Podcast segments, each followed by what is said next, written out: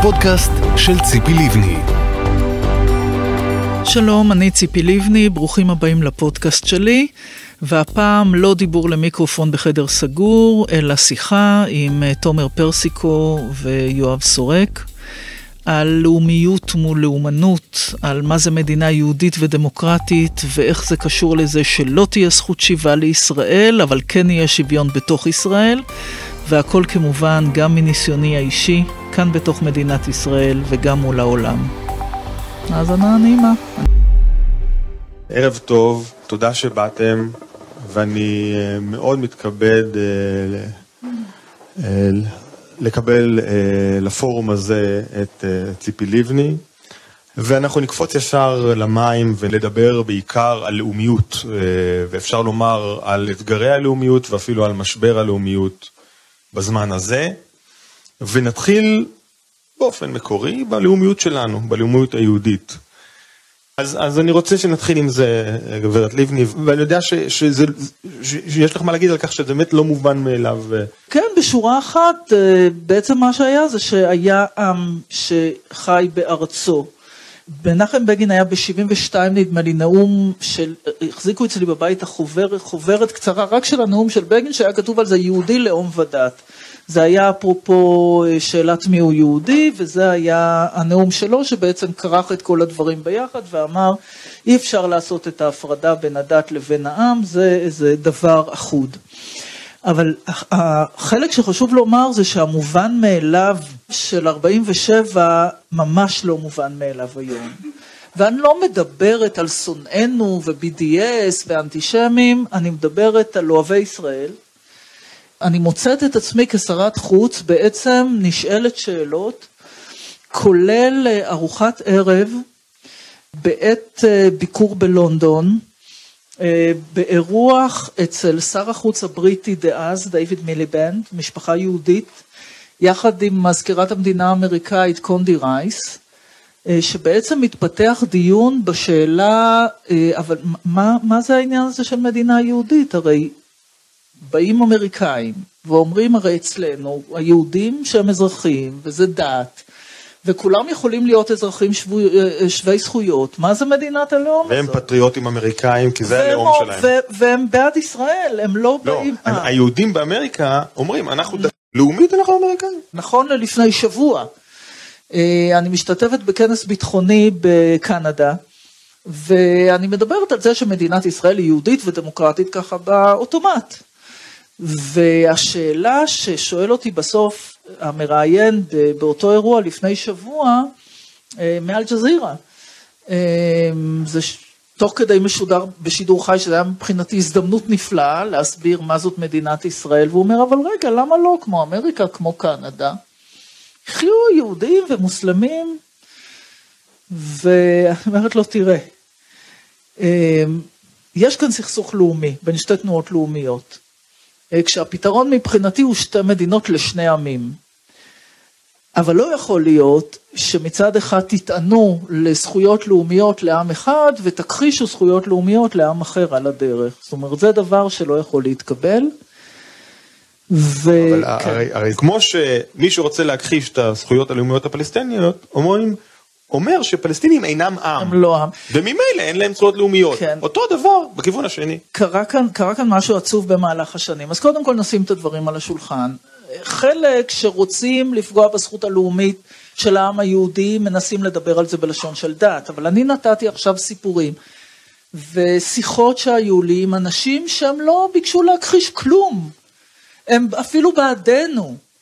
והם בעצם לא מבינים מה זה העניין הזה של מדינה יהודית, שלא לדבר על זה שהדבר הראשון שעולה על דעתם זה מדינה יהודית, זה עניין דתי, ואז יש להם ספק בדבר הזכות, והדבר השני שהם רוצים להבין באמת מה מעמדם של אנשים שאינם יהודים בתוך, ה, בתוך המדינה הזאת. ואנחנו מגיעים אה, אחרי אוסלו למשא ומתן, ואז קורה הדבר הבא. בעצם אה, אהוד ברק בקמפ דיוויד בשנת 2000 מציע פתרונות למיניהם וקלינטון קובע את זה במה שנקרא הפרמנטים של קלינטון ואני מסתכלת ונעשה לי רע. ממה נעשה לי רע? אה, אני רואה שבעניין הפליטים הפלסטינים בעצם הם יכולים לחזור לאחת מחמש אופציות. המדינה הפלסטינית, כשתקום, ה swap territories, המקומות שאנחנו ניתן להם כפיצוי, אמורים לתת כפיצוי, המדינות שבהן הם חיים עכשיו, מדינות מארחות שיסכימו לקבל אותם, קנדה וכאלה, ומדינת ישראל. רק מה? אה, כתוב שם שמדינת ישראל תוכל לקבוע את המספר. ואני נחרדתי, כי אמרתי, רגע, מה זה העניין הזה של שתי מדינות לשני עמים? זה אומר שכל מדינה נותנת פתרון לעם אחר. לימים אני שרת הקליטה, ואני כל הזמן מוטרדת מהעניין הזה, ולמה? כי אני אומרת שזאת סיטואציה שבה כבר אנחנו נמצאים במצב שיש חוסר לגיטימיות למדינת ישראל, בין אם זה היולדת הפלסטינית במחסום צה"ל, כיבוש, כל אחד יכול לקרוא לו איך שהוא רוצה, אני מדברת עכשיו על התפיסה מחוץ למדינת ישראל, ואני אומרת, אני לא רוצה שיהיה כאן איזה הסכם, ו... אני הייתי נותנת את זה בהרצאות, הייתי אומרת, זה כמו סרט אמריקאי שרואים איזה ככה בחורה עדינה וענוגה ומישהו דופק בדלת והיא פותחת עם השרשרת ואנחנו יודעים שתבוא בעיטה ותעיף את הדלת. ואני אומרת, הקונספט של שתי מדינות לשני עמים הוא שהקמת המדינה הפלסטינית היא הפתרון לעם הפלסטיני כולו. ש... נכון, אבל הרי כשמדברים על חזרת פליטים לגבולות מדינת ישראל, מדברים על איזשהו עניין סמלי שמכיר וכולי, איזשהו מספר שהוא עשרת אלפים או מאה אלף. ואני, ואני טוענת שאם אנחנו הולכים על הקונספט של שתי מדינות לשני עמים, אני לא רוצה להעמיד את מדינת ישראל במצב שבו אני עכשיו מחליטה, קודם כל כל המצלמות יעברו מהמחסום של צה"ל למחנות הפליטים בלבנון, שבה הם באמת מוחזקים בתת תנאים. עם איזה מפתחות על הצוואר, ועכשיו אנחנו נגיד זה כן חוזר, וההוא לא חוזר, וזה הבית ביפו, וכל הדברים האלה ייכנסו למהלך של חוסר לגיטימציה או דה-לגיטימציה של מדינת ישראל על עצם הקמתה, אפרופו אתה מדבר נכבה ועוד. ולכן אני יוצאת בקמפיין משלי. ואני שרת קליטה, אריק שרון מאפשר לי לנסוע, לא שרת חוץ, לא שום דבר, לקונדי רייס, היא כותבת את זה בספר שלה גם, זה לא שאני ממציאה, ואני מספרת לה את סיפורי, ואני מספרת לה על הוריי, אה, שהיו לוחמים באצ"ל, ואני מספרת לה שעל קברו של אבי אה, הייתה, שורטטה בעצם ארץ ישראל השלמה, כי זה היה סמל של... עם ירדן. שתי גדות לירדן. עם היד עם הרובה, רק כך. ואני אומרת לה, תראי, אני תומכת בעיקרון של שתי מדינות לשני עמים כדי לסיים את הסכסוך, אבל אני רוצה לדעת שהסכסוך מסתיים, ואני לא רוצה שיהיה מצב שבו יש מדינה פלסטינית וממשיך סכסוך בין המדינה היהודית למדינה הפלסטינית עכשיו סביב סיפור הפליטים. ואני אומרת לה, תראי, אני שרת קליטה, ואנחנו, מדינת ישראל מרגע הקמתה, גם קלטה את אלה שהגיעו אחרי השואה, וכאלה שהיו צריכים לעזוב את מדינות ערב, ממדינות חבר העמים ואתיופיה, ובהגדרה גם מדינת ישראל היא באמת הבית לכל יהודי בעולם, גם אם הוא אזרח אמריקאי. היא אומרת לי, נכון. אני אומרת לה, טוב, אז הקמת המדינה הפלסטינאית היא הפתרון לעם הפלסטיני כולו, אלה שגרים ביהודה ושומרון, בעזה, אלה שמוחזקים במחנות פליטים, ואלה שהם אזרחי ישראל, שהם אזרחים שווי זכויות. במדינה היהודית והדמוקרטית, אבל אין ולא יכולה להיות להם דרישה לאומית נוספת בתוך מדינת ישראל. והיא אומרת לי, היא צודקת. והיא משכנעת את הנשיא בוש לתת מכתב לאריק שרון, שאומר שעצם הקמתה של המדינה הפלסטינית היא, העניין, היא הפתרון לעניין הפליטים. בגלל התפיסה הזאת של סיום הסכסוך על העיקרון של שתי מדינות לאום. לכן אף פעם לא תשמע אותי אומרת okay. אוקיי. רק שתי מדינות, אלא שתי מדינות לאום. וכשאני באה עם התזה הזאת ואני נותנת את כל התיאור הזה בממשלה, ואני אומרת בוא נקבע החלטת ממשלה, שאומרת שהקמת המדינה הפלסטינית היא הפתרון, אז מפת הדרכים על השולחן, ואז בליכוד אסור היה להגיד מדינה פלסטינית. ונתניהו היה שר אוצר, אבל מוצא בעיניו חן הרעיון הזה, ומאותו רגע הוא אומר, עכשיו תגידו מדינה יהודית, כשהוא בימים שהוא לא מוכן להגיד את הצד השני שלה, של המשוואה. והיכולת לשכנע גם את העולם היא מתוך זה שאתה בא באמת עם שני צידי המשוואה. האם זה לא נכון להגיד, אני חושב שזה מה שנתניהו אומר הרבה שנים, הוא אומר, אין עם מי לדבר כי הם לא מוכנים זאת אומרת, גם לא. אם נגיע, הרי הוא אומר שתי מדינות, אומר בשקט, אומר, אומר ו- ולא אומר, לא משנה. אומר, ו- ו- כלומר, העניין של מדינה יהודית משמש אצלו כתירוץ או כהסבר למה אי אפשר להתקדם. לא, אתה- אתה- אתה- לא תראה, צורך להגדרה שלנו, אני לא לא, אה, הבנתי אה, אף פעם נכון, שאנחנו נכון. זקוקים לא, להגדרה הוא- הזאת. לא, הוא לא, הוא, הוא, הוא לא חושב כך, אבל כמו עוד הרבה דברים, הוא מביא לזה שהתוצאה תהיה גרועה, ואני אסביר.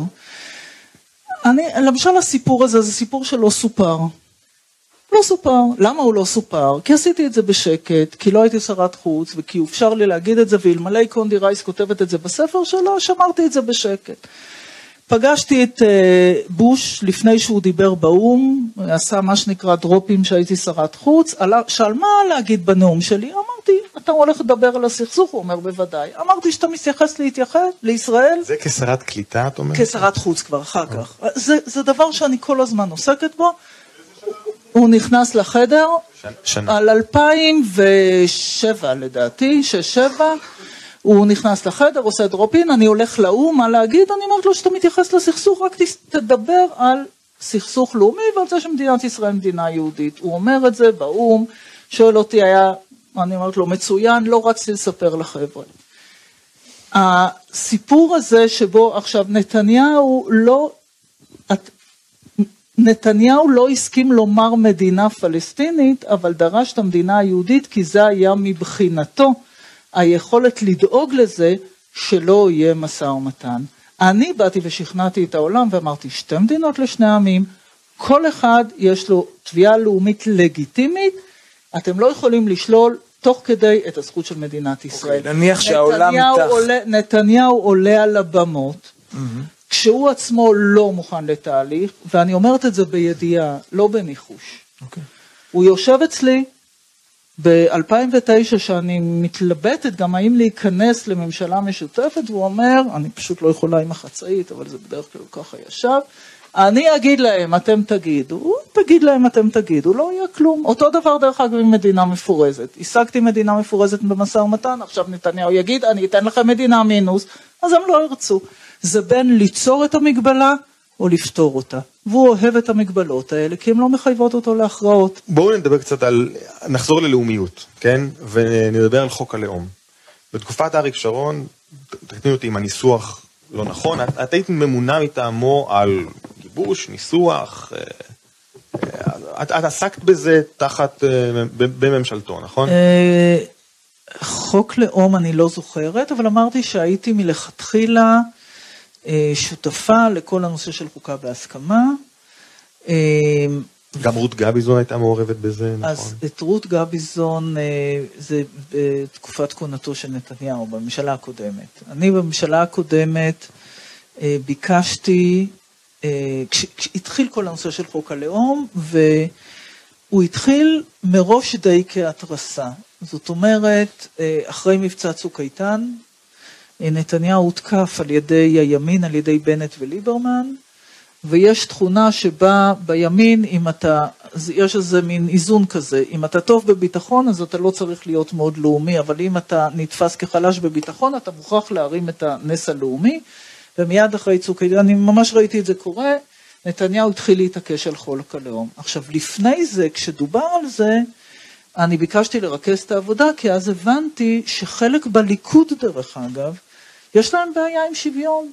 עכשיו בליכוד, ז'בוטינסקי, זה היה לי קשה להבין את זה, ואז באמת ביקשתי מרות גביזון שתכין את העבודה המרכזת, והגישה את, ה, את המסמך שבעצם המסקנה שלה הייתה לא לגעת בזה. המסקנה שלה הייתה לא לנסות לחוקק, שאנחנו לא, לא במצב עכשיו של לפתוח את, ה, את הדבר הזה, ואנחנו צריכים להישאר באמת עם כבר מה שנכנס פנימה, שזה מגיל, מגילת העצמאות בעצם. לא, זאת אומרת, לכאורה, אני, אם, אני זוכר שהיא גם אמרה שדווקא ניסוח שמנסה לדייק את הדברים ולקבוע מסמרות, הוא לא נכון בשאלות כל כך גדולות של לאומיות וגם של, של דת, כן, של יהדות. כן, כי היא גם חש... היא לא רק חשבה, היא אומרת את זה גם היום, שצריך ש... אם רוצים להגיע לזה, צריך שיתקיים דיון ציבורי, לא רק דיון פוליטי, לא רק דיון בכנסת, אלא דיון שהוא דיון ציבורי הרבה יותר רחב. ובעצם הבנתי שנתניהו הולך לפרק את, את, את הממשלה הקודמת עוד לפני שהוא אה, אה, בעצם פיטר אה, אותי ואת לפיד מהממשלה, היה שהוא התעקש על נוסח שהביא לו אלקין, שהוא אידיאולוג, והביא נוסח שלא הסכים להכניס בו את המילה שוויון. עכשיו, אני לפני זה ניהלתי משא ומתן עם נתניהו, ונתניהו אה, התחייב, אפרופו לפלסטינים ולאמריקאים, שהעיקרון יהיה שבעצם מדינת ישראל היא מדינת העם היהודי עם שוויון לכל האזרחים, ולא הבנתי למה זה מפריע לו. ואז הבנתי שבעצם הוא נדחק לפינה על ידי הימין בתוך מפלגתו שלו, ש, שהוא לא מוכן להכיר בשוויון. זאת אומרת, שינסה החוק לאום שלא יהיה בו התחייבות לשוויון. כן. כן? טוב, קודם כל, שוב, רות גביזון חשבה, ואני מבין שגם את חושבת, שגם עם המילה שוויון זה לא רעיון טוב. לא, לא. אז אני, אני ככה, קודם כל, אני בעבר חשבתי שזה כן רעיון טוב. עם, עם המילה שוויון. כן. אה, חשבתי שאפשר לחוקק את מגילת העצמאות בלי ההתייחסות לאו"ם וכל הדברים האלה. אה, אפילו היו לנו כמה ניסיונות בקדימה להביא. האירוע מבחינתי התחיל, אולי לזה אתה מתכוון, אה, אני יושבת ראש קדימה, אבי דיכטר מניח הצעת חוק על השולחן שהוכנה על ידי המועצה הציונית, שגם היה להם שיח איתי, וכשהבנתי במועצה הציונית שבעצם הם רוצים שיהיה סעיף שמדבר על מדינת העם היהודי ואת הדמוקרטיה הם יהפכו ממערכת ערכים למשטר דמוקרטי במובן הטכני, אמרתי אני כן. לא שותפה. ואבי דיכטר הגיש הצעת חוק עם איזה 24 מתוך 28 חברי קדימה שחתמו על זה על הדרך, אתם יודעים איך זה, כן, יש לי הצעת חוק, מדינת העם היהודי, נהדר, כולם חותמים. וניהלתי, הייתי צריכה לעשות דיון ראשוני בסיעה ולהסביר שזה לוקח את שני הצדדים של המשוואה ומשנה אותם, ובאמת הסירו את החתימה, אבל מאז אנחנו נמצאים עם אבי דיכטר נחוש אה, לקדם את זה. והיום, ואני, אם, אם אפשר להגיע לחקיקה שאומרת בעצם במשפט אחד, מה זה יהודית ודמוקרטית? מדינת הלאום של העם היהודי עם שוויון זכויות לכולם, לכאורה, בסדר גמור מבחינתי. אם אני מבין נכון. רק חלק מהעניין לא מקובל עליי. בסופו של דבר, אה, אחת המוטיבציות העיקריות לחוק הלאום, היא שיש מין סוג של לקונה. בגלל שיש חוק יסוד כבוד אדם וחירותו, ובתי המשפט מתייחסים אליו, אין לה, אפילו לבתי המשפט כשהם רוצים, אין להם כלי חוקתי, אלא אם כן הם מאוד רוצים, ואז הם יודעים, הם יודעים להשתמש במגילת העצמאות, אבל אם הם לא מאוד רוצים, או אם קצת קשה להם, אז אין בעצם משהו שיאזן, ייתן לזה את ה... ישלים את ה... כן, קודם כל, אה, זה נכון שהמהפכה החוקתית ב-92 אה, גרמה אה, לחלק גם מהמחוקקים ולחלק מהציבור ומהאקדמיה לבוא ולומר צריך לעשות את האיזון. רגע, ב-92 חוקק חוק חוק יסוד ו... כבוד האדם וחירותו, שפותח שזה נועד לעגן את ערך... אז היה שיתוף פעולה, כולל המפד"ל של אז, שהרב יצחק לוי לימים אני אצטט את יריב לוין לצורך העניין, אמרת חקיקית מה שאת רוצה, תני לי את הוועדה לבחירת שופטים. זאת אומרת, לא משנה מה שאנחנו קובעים כאן, אם אני ממנה את השופטים, ואם ראיתם את עובדה האחרון, אתם מבינים פחות או יותר מה עכשיו קורה שם, לא קרה שהייתי שרת משפטים. אז הסיפור הוא הפרשן, לא החקיקה. עכשיו, אה, חוק יסוד כבוד האדם וחירותו, עדיין גם בו לא כלולה המילה שוויון. אבל זה נכון שבית המשפט לקח אותו כבסיס לפרשנות, אבל עדיין בית המשפט גם לקח את מגילת העצמאות כבסיס שהוא בסיס חוקתי. וחוק השבות שהיום אנחנו ניסינו לחוקק אותו, אני הגשתי הצעת חוק לחוקק את חוק השבות כחוק יסוד, ובית המשפט מתייחס, מתייחס אליו ככזה. למה יש בזה צורך? הוא כבר... לא, קודם כל בית משפט באמת הכיר בו גם כחוק יסוד, אה, כי חשב, כי התפיסה שלי את מדינת הלאום של העם היהודי, אם יש בה מאפיין אחד שהוא באמת יוצר אותה ככזאת, זה שער הכניסה אליה. שלא פוגע בשוויון בתוכו, אבל הוא באמת מאפשר, זה החיבור בין מדינת העם היהודי לבין העם היהודי. הדלת שלנו פתוחה לכולם. אה, זה היה ב-2000, ב-2000, אריק שרון מיהר למנות אותי כשרה בממשלתו והחוק פקע עם מינויי. אבל אם, אם, אז רק לענות לך, אז חלק מהשיח היום זה שאומרים, אבל הנה, גם בחוק יסוד כבוד האדם וחירותו לא הוכנס המילה שוויון. היה ויכוח על זה והחליטו לא להכניס. אז אני אומרת קל וחומר, כי אם עכשיו אנחנו מחוקקים חוק, שאחרי כל הדיון הזה אומרים אנחנו לא מוכנים להכניס את המילה שוויון, בעצם אנחנו יוצרים שתי, שני מדרגים. אחד אחרון. אה, בית המשפט אה, יתמודד עם זה, אני מאמין. אבל אה, בסדר. לא, לא, אני, אתה יודע מה, בוא נעשה אנחנו את הדבר הנכון. אנחנו לא צריכים להפר את האיזון הזה קודם כל בינינו לבין עצמנו. זאת המהות של מדינת ישראל, יהודית ודמוקרטית, לא יהודית במקום דמוקרטית, לא דמוקרטית במקום יהודית, שני הדברים האלה ביחד, וכל חקיקה שמנסה... את לא חושבת שבית המשפט ו... בשנים האחרונות הפר את האיזון הזה בפסיקות אה, שונות? תראה, חלק היה, חלק היה לי שאלה וגם ויכוח וגם דיונים אפילו פומביים עם פסיקה כזו או אחרת של בית המשפט, ואני גם חושבת שאפשר להתווכח עם בית המשפט כל עוד לא רוצים להרוס את המוסד עצמו. אבל בוא רגע לא נדבר באיזשהו ככה קצת דיון אקדמי, ואני אומר דברים עכשיו קשים. דיברנו קודם על ההקשר המדיני והסכסוך. כדי לשמור על ישראל יהודית ודמוקרטית, אני רוצה לעצור בתחנה של ההיפרדות מהמיליונים של הפלסטינים ולשמור עליה. הקבוצה שהיום רוצה לחוקק את חוק הלאום בלי שוויון, שזה לא כולם, לוקחת אותנו למקום של ארץ ישראל השלמה, בידיעה שתהיה התנגשות בין היהדות לדמוקרטיה. ולכן הם רוצים להחליש את הדמוקרטיה.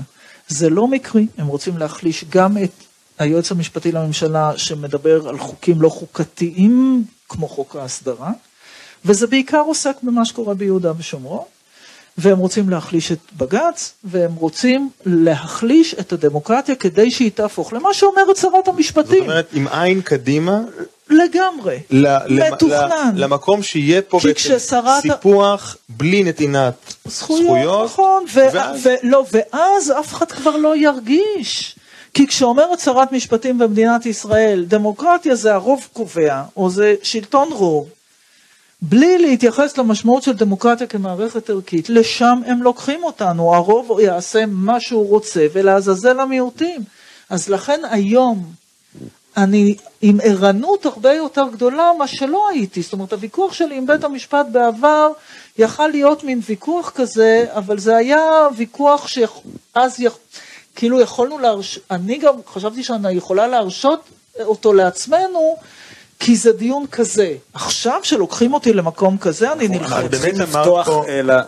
אה, את באמת אמרת פה משהו דרמטי, עוד, אנחנו באמת נפתח לקהל, כי את אומרת שבעצם כבר יודעים או מבינים וגם רוצים שלא יהיה הסדר מדיני, שישראל תבלע את אותם שניים, שלושה מיליון פלסטינים אה, שביהודה ושומרון, ושישראל תמשיך לשלוט עליהם בלי לתת להם זכויות שוות.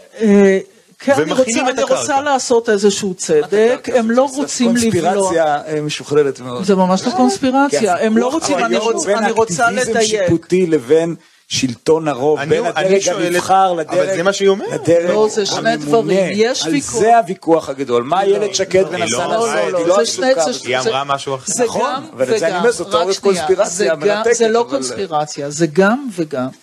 יש ויכוח בשאלת סמכויות בין הכנסת לבין בית המשפט, ויכוח שנמשך הרבה מאוד שנים, דרך אגב לי היה ויכוחים מרים אפילו עם אה, נשיא בית המשפט העליון, עם אהרון ברק, אה, ואני בהחלט חושבת שבתפיסה החוקתית אנחנו צריכים שבית משפט אה, יישמעו בו דעות שונות. על זה, דרך אגב, לא על זה המאבק דרך אגב, אני רוצה לדייק ולעשות איזה משהו הוגן, הם לא באמת רוצים לבלוע את אותם מיליונים של פלסטינים, אבל יש להם רעיונות שבסוף לא יהיו ישימים, אתה לא יכול לתחום אותם בתוך הערים שלהם ולהגיד, טוב, עכשיו יהיה לכם איזה מין אוטונומיה כזאת בלי זכויות. בנטוסטון. אבל בסופו של יום הם רוצים למנוע מהם זכויות הצבעה, והם רוצים להחזיק את כל, את כל הארץ כולה.